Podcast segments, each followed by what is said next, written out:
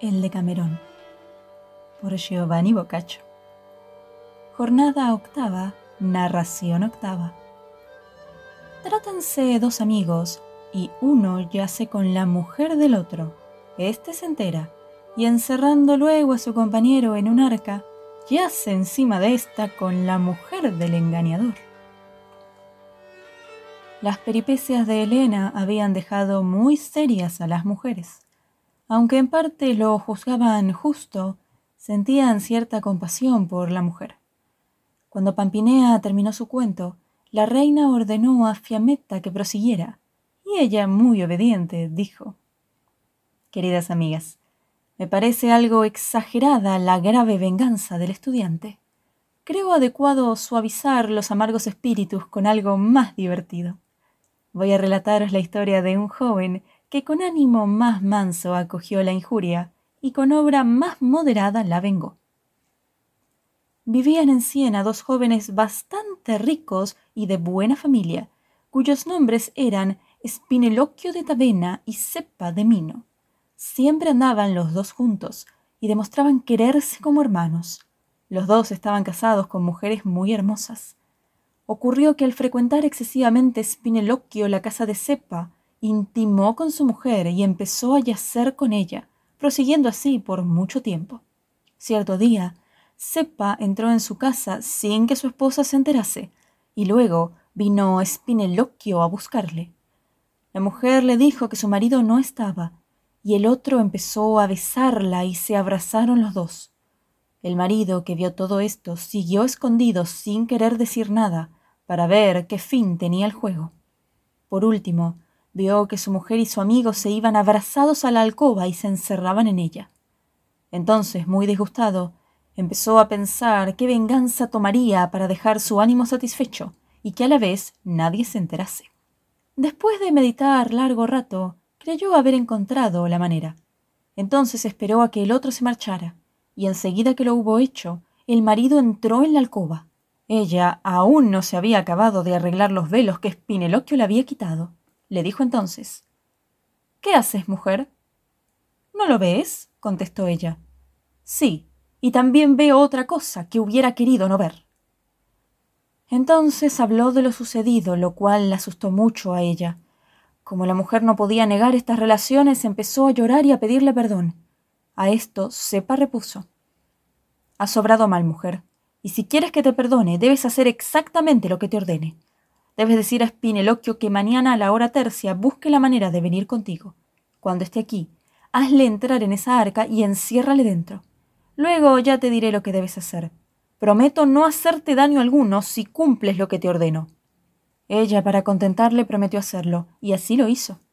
Al día siguiente, estando juntos los dos amigos, dijo Spinelocchio Tengo que comer hoy con un amigo y no quiero hacerle esperar. Quédate pues con Dios. Es muy pronto para la comida, comentó Sepa. No importa, debo hablar con él de algo interesante y me conviene ir pronto. Ambos amigos se separaron, y Spinelocchio, tras dar una vuelta, fue a buscar a la mujer de su amigo. Apenas entraron en la alcoba, la mujer hizo entrar a su amante en el arca que había dicho el marido.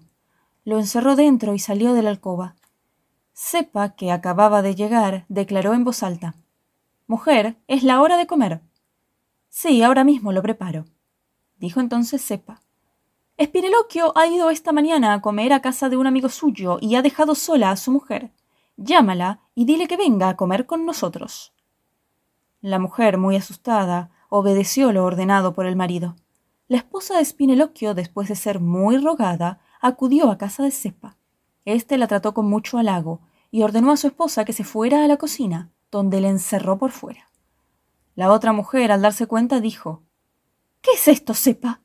Ese es el cariño que le tienes a tu amigo. Sepa la sujetaba bien, y a la vez iba acercándola al arca donde estaba encerrado su marido. Le contestó.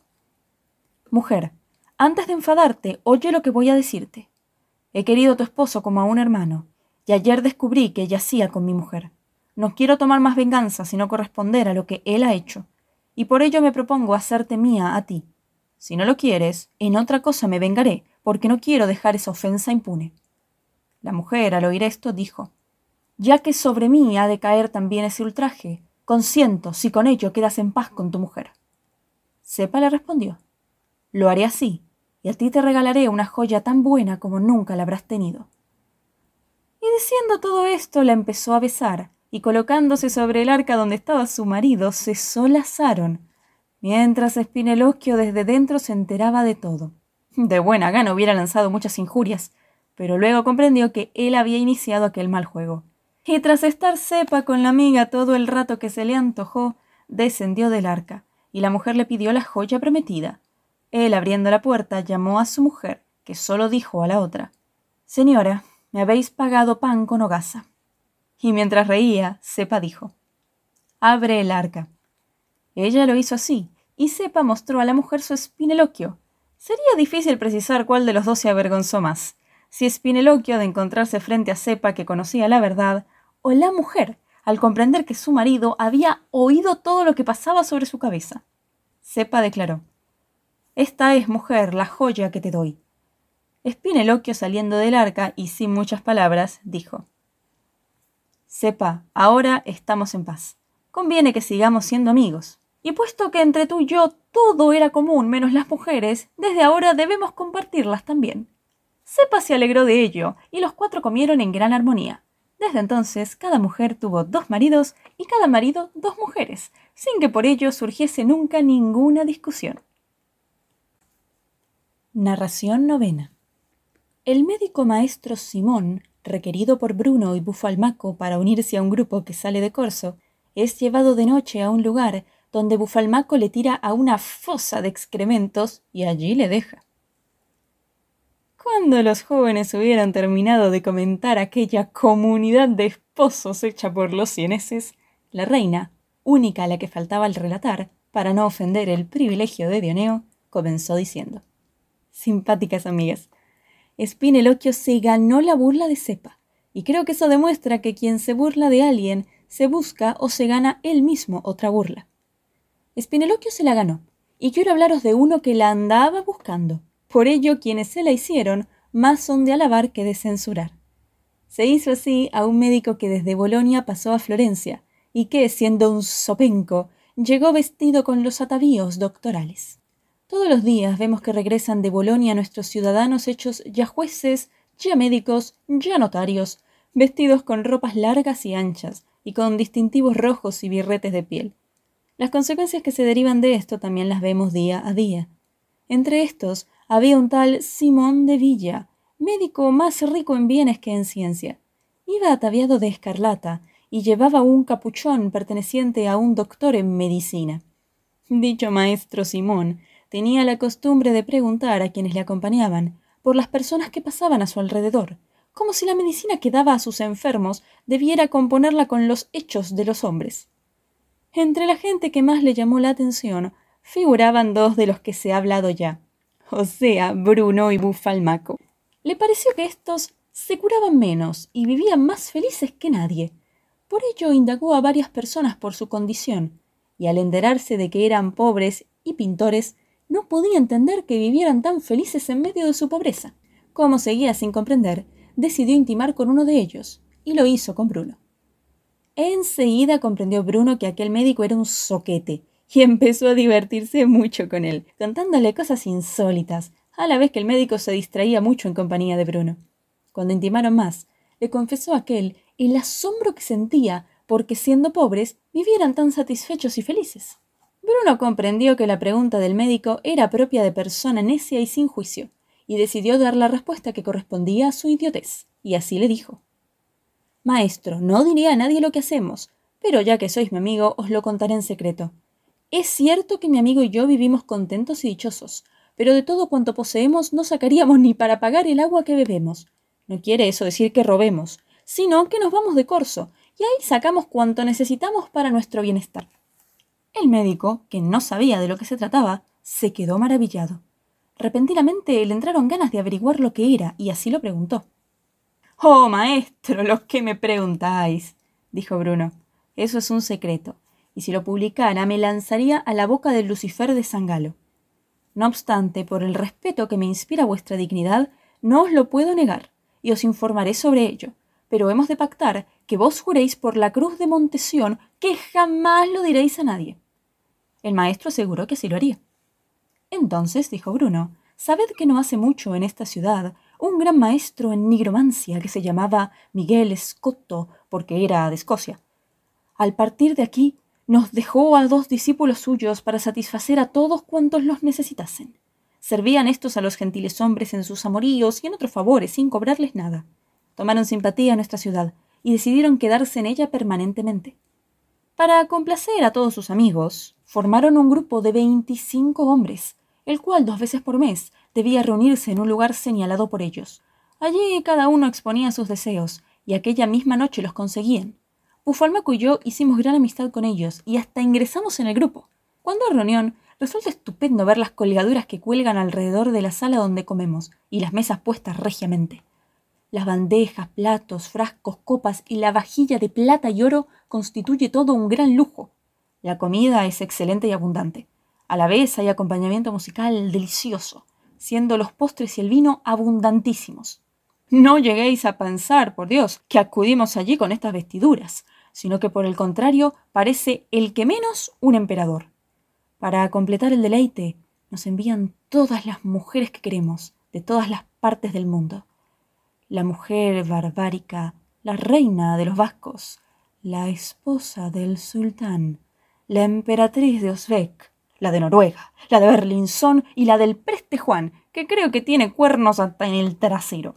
Cuando se han acabado aquellos deleites, cada uno se va con la que elige a una alcoba, que está adornada como si fuera un paraíso. Bufalmaco y yo somos los que estamos mejor, pues siempre pedimos la reina de Francia y la de Inglaterra respectivamente. Con todo esto podréis haceros una idea de lo bien que vivimos. Gozamos del amor de dos excelentes reinas, y tenemos los florines de oro que queremos. A esto le llamamos ir de corso, pues de la misma manera que los corsarios despojan a todos, nosotros despojamos a los demás, con la diferencia de que después de usarlo lo devolvemos. El maestro, cuya ciencia se reducía a medicar la caspa de los niños de pechos solamente, creyó a pies juntillas lo que le dijo Bruno. A su vez, le entraron unos deseos enormes de participar de ello. Le contestó que ahora comprendía que viviesen tan felices, y no le pidió nada más, esperando el momento oportuno. Por eso siguió tratando a Bruno y complaciéndole en exceso, para intimar más con él. Bruno, dispuesto a seguir las buenas relaciones, le pintó en el comedor de su casa una cuaresma, un Agnus Dei en la alcoba y un orinal sobre la puerta de calle, para que se fijaran más quienes buscasen consulta.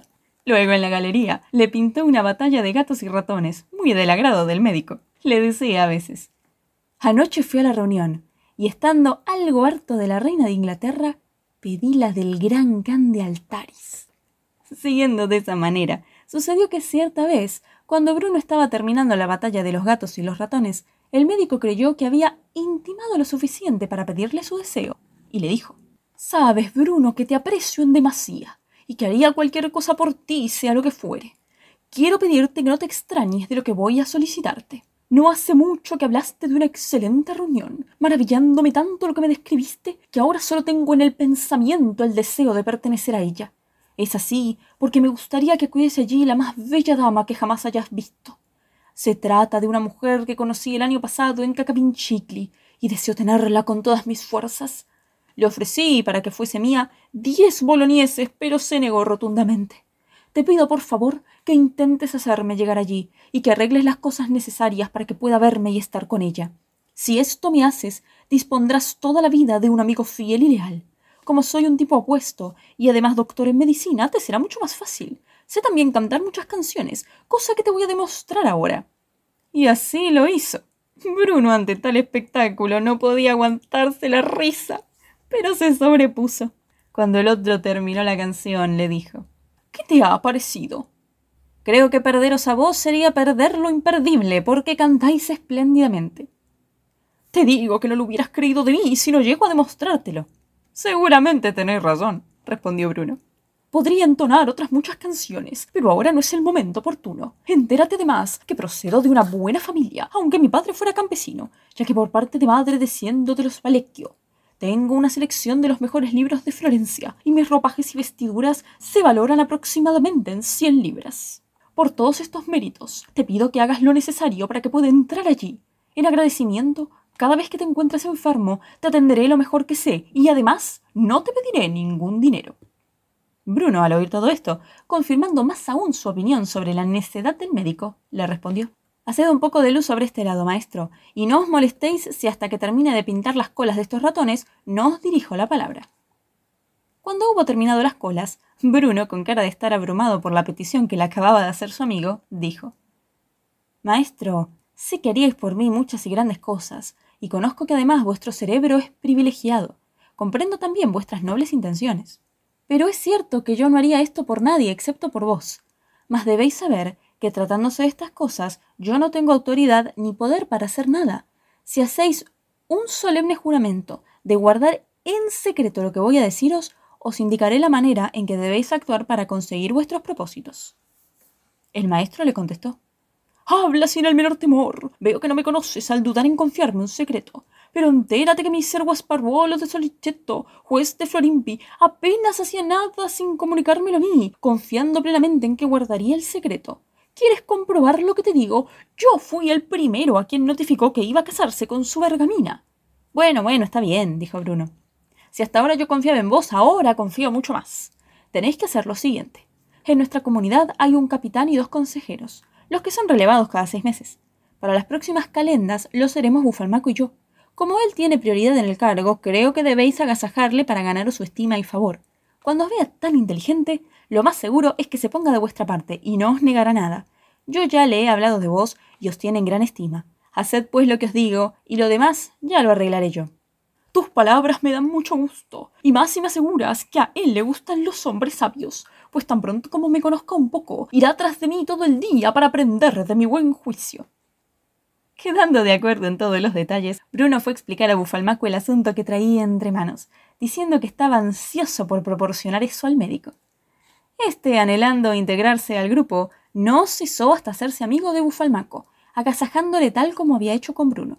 Siguió la misma técnica a base de invitarle a opíparas comidas y exquisitos dulces y vinos, y cuando le pareció el momento oportuno, le planteó la cuestión que le traía de cabeza. Bufalmaco, dirigiéndose a Bruno muy irritado, le dijo Voto al alto dios de Pasigniano. No sé cómo no te doy una paliza por traidor. Eres tú quien ha informado de estas cosas secretas al maestro. El médico ante esto fingió demostrar que se había enterado por otro lado y que Bruno no había tenido nada que ver con la cuestión. Consiguió tranquilizar así a Bufalmaco, el cual dijo Ya se nota, maestro, que habéis estado en Bolonia y habéis tenido la boca cerrada en esta tierra. También deduzco que no parasteis vuestros estudios en el abecedario, sino que profundizasteis mucho más. Bruno me informa que habéis estudiado medicina, cuando yo creo que en realidad habéis aprendido a cazar al hombre, cosa que hacéis mejor que nadie. El médico, interrumpiéndole, dijo a Bruno Oh, lo que es hablar y relacionarse con gente sabia. ¿Quién hubiera podido comprender mis peculiaridades como este hombre lo acaba de hacer tan rápidamente? Tú no te diste cuenta tan pronto de mi valía y mérito como él, pero crees que he obrado discretamente. Con toda la discreción del mundo, repuso Bruno. Entonces el maestro habló así a Bufalmaco. Más me apreciaría y si me hubieras conocido en Bolonia, donde todo el mundo me tenía en gran estima. Incluso te diré que mis palabras causaban a todos risa y contento. Lloraban mi partida, pidiéndome que me quedase, mas yo no les di ese gusto, porque tenía que venir aquí a recoger la hacienda que los míos me dejaron en herencia. Bruno dijo a Bufalmaco ¿Qué te parece? Y no me hacíais caso cuando te lo decía. Te aseguro que en esta tierra no hay nadie que entienda tanto de orina de asno. No lo hay en muchas millas. No vas a negarle nada a una persona así. Dijo el médico. Es cierto todo lo que dice Bruno. Lo que ocurre es que yo no tengo fama porque trato con gente tosca, pero entre doctores destaco. Bufalmaco repuso. Ya veo que sabéis más de lo que yo creía, así que os voy a hablar como merecen los sabios. Sencillamente podéis pertenecer a nuestra sociedad. El médico a partir de ese momento siguió con los agasajos, pero más acentuados, mientras ellos le hacían hacer los mayores desatinos, prometiéndole la mujer más bella que podía encontrarse en toda la región. El médico preguntó qué persona era esa, y Bufalmaco le contestó os aseguro que es una gran dama, a quien rinden tributos frailes menores. Casi siempre está recluida, pero cuando sale todas lo sienten. Hace poco pasó delante de mi casa, cuando se dirigía al Arno a lavarse los pies, pero su residencia más frecuente está en Yetriba. Va rodeada de guardias provistos de verga y tambor. Sus vasallos son anilino de la puerta, dos mitades, mango de escoba, agujero abierto y otros más. Tan elevada es la dama de que os hablo que no debéis pensar más en la cacavinchigli. Al médico le pareció muy bien lo de la mujer, y más cuando los pintores le informaron que había sido admitido en la comunidad. Cuando llegó el día de la reunión, los invitó a comer, y luego les preguntó lo que debía hacer para integrarse al grupo. Bufalmaco le dijo, Debéis ir muy alegre, de lo contrario encontraríais impedimentos y nos causaríais mucho perjuicio. Yo os diré lo que debéis hacer para estar alegre. Esta noche debéis ir a una de esas tumbas altas que están por Santa María de la Nueva, vestido con el mejor traje, ya que lo requiere la condesa y la calidad de la reunión. Aguardad allí hasta que se presente nuestro enviado. Llegará una bestia negra con cuernos, no muy grande, que intentará asustaros, pero al ver que no lo consigue se quedará muy mansa. Luego bajáis a la fosa, sin pensar en Dios o en sus santos, subiréis a lomos del animal, y luego os pondréis las manos en el pecho sin tocar a la bestia. Esto os traerá suavemente hacia nosotros. Pero oíd bien, si pensáis en Dios, o en los santos, o tenéis miedo, puede golpearos seriamente. Así que preparad vuestro esforzado corazón. Entonces el médico contestó Veo que aún no me conocéis bien. Si supierais lo que hice de noche en Bolonia cuando iba de mujeres, os quedaríais estupefactos. Una noche una no quiso venir conmigo, y como le di tantos puñetazos y la arrojé con una ballesta, cambió enseguida de opinión y vino. Otra vez, yendo solo con un criado, pasé cerca del cementerio de los frailes menores, donde habían enterrado el mismo día a una mujer, y no me asusté en absoluto. Por ello no temáis, que soy valiente y atrevido. Además, para ir presentable me pondré el ropón de mi doctorado, y causaré tanta sensación que pronto me harán capitán. Cuando haya ingresado en el grupo, la sociedad experimentará mejoras enseguida. Me gustaría también que esa condesa me armara caballero. ¿Me sentará bien ser caballero? Díjole Bufalmaco. Todo eso está muy bien, pero tened muy en cuenta que no debéis burlaros de nosotros. Acudid a la cita, no faltéis. Santo cielo, dijo el médico, nada ni nadie me hará irme del lugar. Cuando llegó la noche, el maestro se disculpó con su mujer, y a escondidas se colocó su ropón y se dirigió a la tumba, esperando encima de una lápida.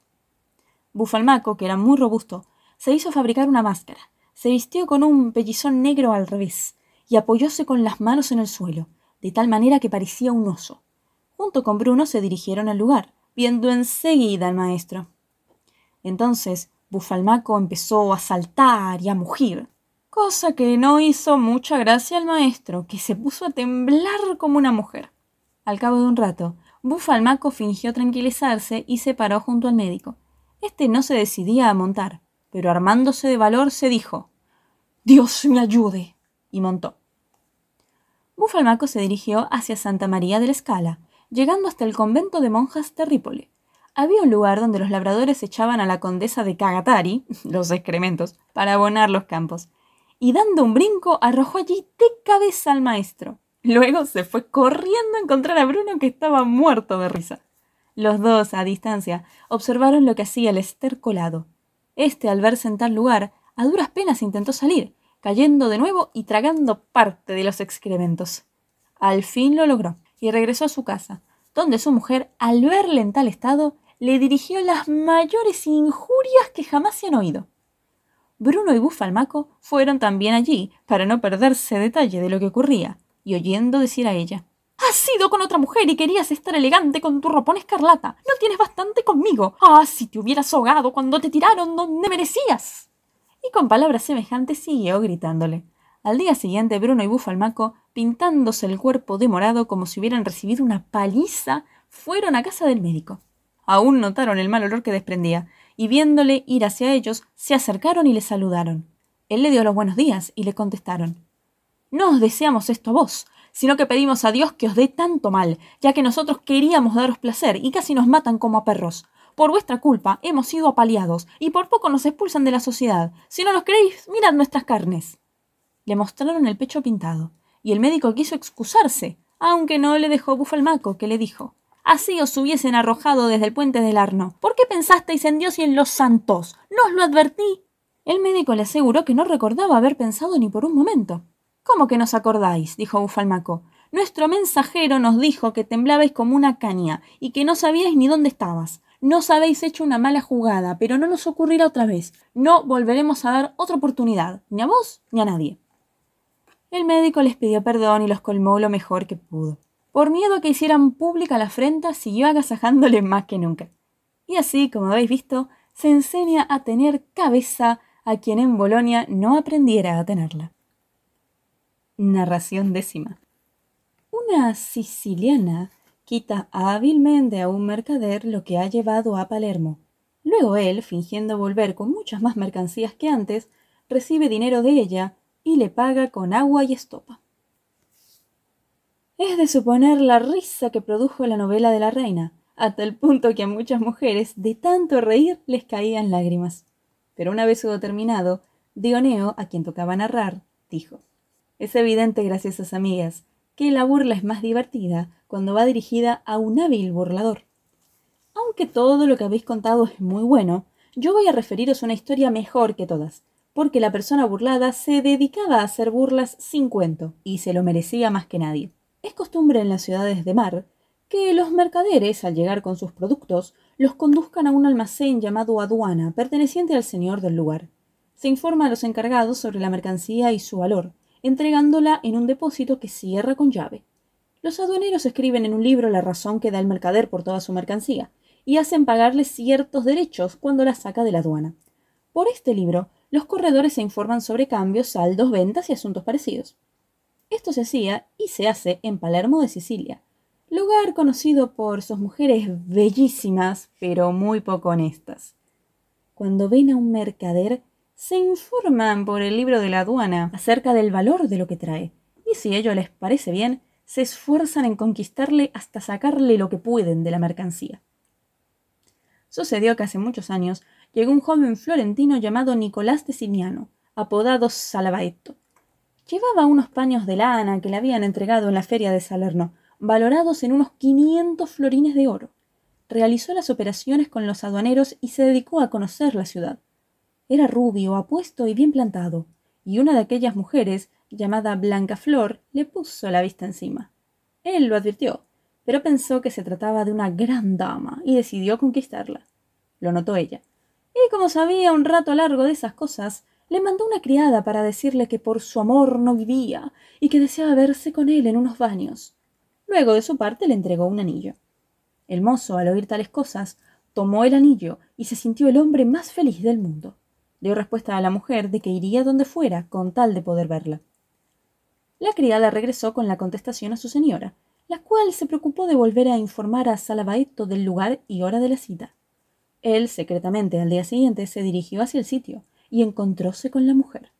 Luego vio llegar a dos sirvientas con un colchón y con un cesto lleno de cosas. Tendieron el colchón sobre una litera, colocando encima unas finísimas sábanas y una espléndida colcha de Chipre. Las dos criadas se desnudaron después y entraron dentro del baño y lo limpiaron de arriba a abajo. Finalmente entró la mujer con él en el baño, haciendo muchos halagos a Salabaeto y besándole y abrazándole.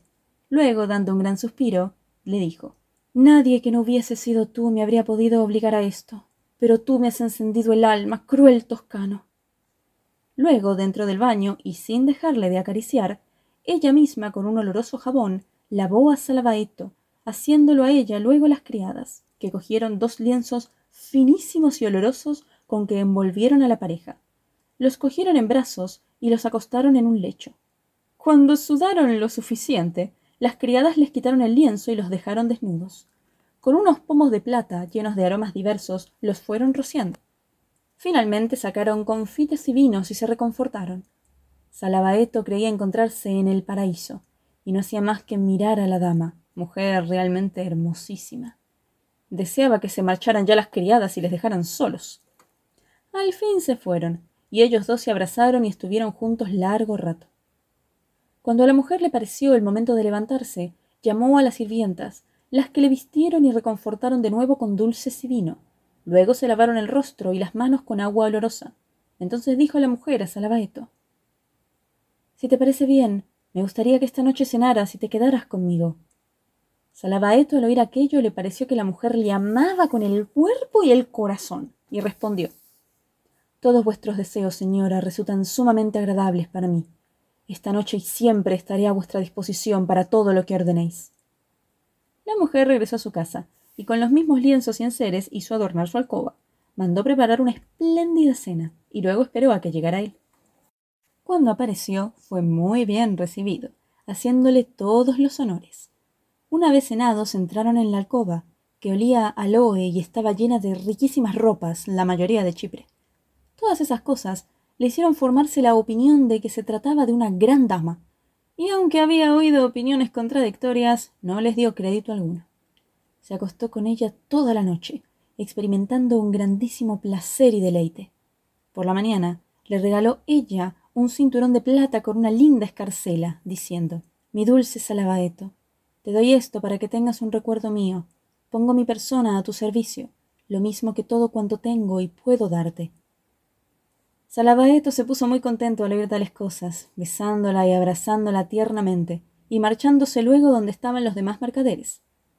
Muchas veces se reunió con ella sin gastar ni un céntimo, a la vez que le iba gustando cada día más y más. Cierta vez sucedió que él vendió todos los paños al contado y ganó un buen bolso de dinero. La mujer se enteró por otro lado rápidamente de la operación. Una tarde que él había ido a visitarla, comenzaron a hablar mientras se besaban y abrazaban, mostrándose ella más enamorada que nunca. Quiso regalarle también dos tazas de preciosa plata, que Salabaeto no quería aceptar, ya que había recibido de ella muchos objetos valorados en bastantes florines de oro. Ella, por el contrario, no había querido aceptar nada en absoluto de él. Al cabo de un rato, una de sus sirvientas la llamó. Ella salió fuera un momento y regresó llorando desconsolada, tirándose luego de bruces sobre la cama. Salabaeto, asombrado, la abrazó y lloró también con ella, diciendo Corazón mío, ¿qué os ha ocurrido tan repentinamente? ¿Cuál es el motivo que os ha puesto así? Decídmelo enseguida, amor mío.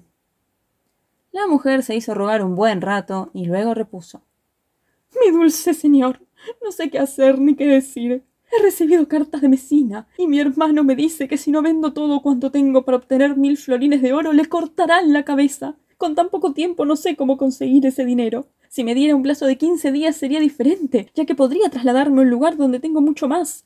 Pero como no es así, preferiría morir antes que haber recibido tal noticia.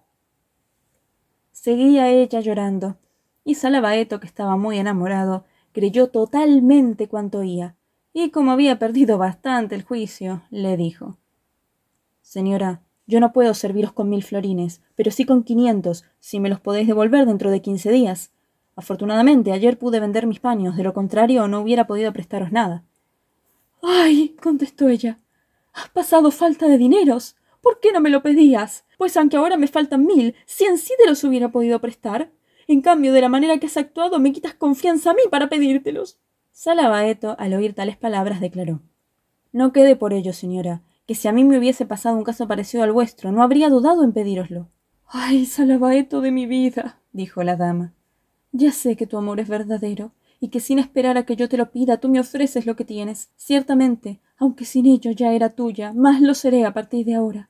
Jamás olvidaré que te debo la cabeza de mi hermano. Pero bien sabe Dios lo disgusto que acepto ese dinero. Como la necesidad me apura y pronto podré devolverte la cantidad, la tomaré. Siguió llorando y se tendió sobre el lecho.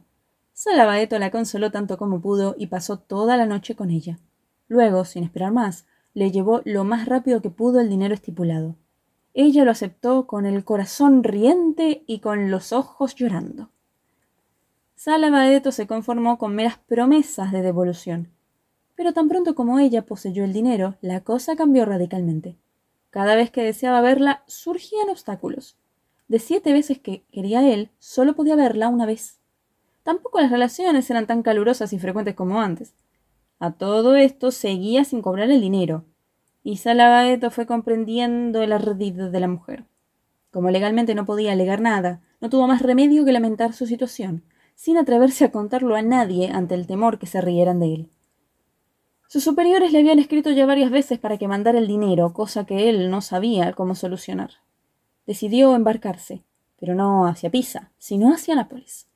Allí vivía Pedro de Canigiano, tesorero de la emperatriz de Constantinopla. Este era un hombre muy inteligente y hábil, por lo que Salabaeto le explicó sus dificultades, pidiéndole ayuda y consejo. Canigiano, lamentando la situación, le dijo Has sobrado muy mal y has desobedecido a tus principales, pero la cosa ya está hecha y debemos buscar la manera de solucionarla. Buscó la salida al asunto como persona sumamente capacitada que era, y dio con ella rápidamente. Se lo explicó a Salabaeto, al cual le pareció muy bien, y deseó realizarlo lo más rápidamente posible. Le quedaba aún algún dinero, y Canillano le dejó algo más, y con todo ello compró veinte odres para aceite, los llenó y se dirigió de nuevo a Palermo. Hizo las operaciones aduaneras de rigor y dejó toda la mercadería en el almacén hasta que le llegara nueva mercancía. Blancaflor fue informada rápidamente de ello y calculó que el valor de todo sería de dos mil florines de oro o quizá más. Además, calculando lo que faltaba, resultaría un total de tres mil florines. Entonces decidió hacer el negocio más grande, y para ello empezó por devolverle los quinientos florines. Llamó a Salabaeto y éste acudió. Ella, fingiendo ignorar su nuevo capital, le dijo Si estás disgustado conmigo porque no te devolví el dinero en el plazo que te prometí. Él riendo la interrumpió y dijo En realidad, señora, aquello no me gustó mucho, pero tratándose de vos os habría dado hasta el corazón si hubiera sido necesario. Mi amor por vos es tan grande que he vendido todas mis posesiones y he traído mercancías por valor de dos mil florines, y ahora me llegarán otras por valor de tres mil. Todo esto lo he hecho para establecerme aquí y quedarme a vuestro lado para siempre. Esa decisión, Salabaeto, me agrada mucho, porque yo también te amo con toda mi alma y quiero reconciliarme contigo. Debo excusarme porque viniste algunas veces y no te pude recibir, o bien lo hice sin poderte dedicar las atenciones que mereces, y además no te devolví el dinero en el plazo fijado. Pero era porque me encontraba sumamente disgustada y no deseaba nada. Ya debes saber lo que cuesta a una mujer encontrar mil florines de oro, por cuya razón no te pude devolver el dinero en ese plazo. Casi al partir tú ya lo había reunido, pero no sabía dónde enviarlo y decidí guardártelo. Luego mandó ella a traer una bolsa de dineros. Se la colocó a él en la mano y dijo Cuenta, a ver si está todo. Salabaeto, contento como unas pascuas, lo contó y al ver que nada faltaba, dijo Os creo, señora, y veo que habéis cumplido vuestra palabra. Por ello, y por el gran amor que os tengo, en cualquier momento que volváis a pedirme la cantidad que sea, os la daré en el acto. Como he decidido quedarme aquí, tendréis ocasión para comprobarlo. Y quedándose conformes con ello, siguieron haciéndose el amor y solazándose como de costumbre, haciéndole ella agasajos y carantonias para demostrarle un mayor amor. Salabaeto quería responder con un engaño mayor que el que ella le había hecho. Y cierto día en que la mujer le invitó a comer y a dormir en su casa, se presentó triste y compungido, como si estuviera enfermo. Ella, con besos y abrazos, le preguntó la causa de su pena. Después de hacerse suplicar un buen rato, él le dijo El barco en que venían mis mercancías ha sido apresado por los piratas y me piden en rescate mil florines de oro. Y ahora no dispongo del menor dinero, ya que los quinientos florines que me devolvisteis los mandé rápidamente a Nápoles a cambio de unas telas. Si vendo las mercancías aquí, solo me darán la mitad de su valor, pues no queda tiempo para especulaciones. Y si no entrego pronto los dineros, perderé la mercancía. La mujer, a quien disgustó sobremanera la situación, ya que ella también perdería, pensó la manera de recuperar la mercancía. Entonces le dijo Sabes, Alabaeto, que si yo dispusiera de este dinero lo tendrías en el acto. Sin embargo, conozco a una persona, la cual me prestó los quinientos florines que me faltaban, pero el interés que pide es tan grande que asciende a un treinta por ciento. Yo por mi parte empeñaré todas mis cosas, pero vos garantizáis el resto. Salabaeto, que ahora ya tenía más experiencia, comprendió que quien prestaría el dinero sería ella. Le agradó el plan, y le dijo que estaba conforme, y que no se preocupara del rédito porque ahora su situación era muy apurada, y tenía como garantía las mercancías de la aduana, las que dejaría a nombre de quien le prestase los dineros, pero guardándose la llave del almacén para que nadie le tocase nada. Ella llamó a un amigo suyo, a quien le explicó el negocio, dándole los mil florines para que los entregara él a Salabaeto. Después de firmar las escrituras a nombre de este comisionista, Salabaeto, con el dinero, embarcó hacia Nápoles y se dirigió a casa de su amigo Canillano, a quien pagó todo cuanto debía, riéndose luego mucho a costa de la siciliana. Luego se marchó a Ferrara. Blancaflor, a no encontrarlo por ninguna parte, empezó a entrar en sospechas. Buscó al comisionista y fueron a revisar los almacenes. Primeramente descubrieron que los óderes, en lugar de aceite, lo que contenían era pura agua de mar. Luego desataron los fardos y vieron que estaban llenos de estopa. El conjunto estaba valorado en unos doscientos florines, si llegaba. Blancaflor se sintió burlada y lamentó los quinientos florines que habías perdido más los mil que había prestado. Durante mucho tiempo a menudo se decía para tratar a un toscano hay que andar con buena mano. Esto le dio la lección que si hay algunos que saben, otros saben más. Con la narración de Dioneo, Laurita comprendió que había terminado su reinado y quitándose la corona se la colocó Emilia, diciendo Señora, No sé cómo seréis de reina, aunque bella ya lo sois mucho. Y volvió a sentarse.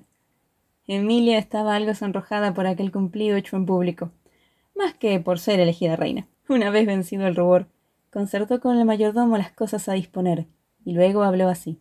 Queridas amigas, así como los bueyes, una vez que se les ha tenido bajo el yugo, se les deja libres por el campo, y así como son más bellos los jardines plantados de flores que los bosques de árboles solamente, así juzgo y estimo que al haber estado durante varios días razonando sobre temas impuestos, creo que debemos descansar un poco del yugo. Por eso propongo que mañana no limitéis vuestras narraciones a algo concreto, sino hablad de lo que se os antoje. Luego dio permiso a todos hasta la hora de la cena. A todo el grupo le pareció excelente lo planteado por la reina, y luego cada uno se entretuvo como quiso. Las mujeres hacían guirnaldas de flores y los hombres cantaban. Cuando llegó la hora de la cena, se sentaron alrededor de la fuente, y luego bailaron y cantaron. Después la reina mandó a Pánfilo que cantase, y él, con aire tranquilo, empezó así. Tanto es amor el bien que me produces, el gozo y la alegría, que soy feliz ardiendo en tus hogueras.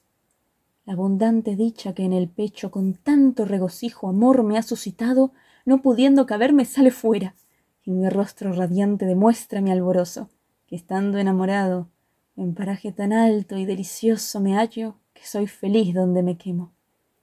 Expresar con mi canto no podría, ni mostrar con el dedo, amor, el bien que siento, y aun de poder ocultarlo debería, que de haberlo sentido trocarase en tormento. Pero es tal mi alegría que mi voz resultará vana e impotente, incluso para dar del mismo un breve atisbo. ¿Quién pudiera pensar que en estos brazos contento la he tenido? ¿Quién pudiera imaginar que este mi rostro al suyo se ha acercado, colmándose de bendición y gracia? No, nadie me creería de esa fortuna que celoso escondo, para gozarme y alegrarme en ella.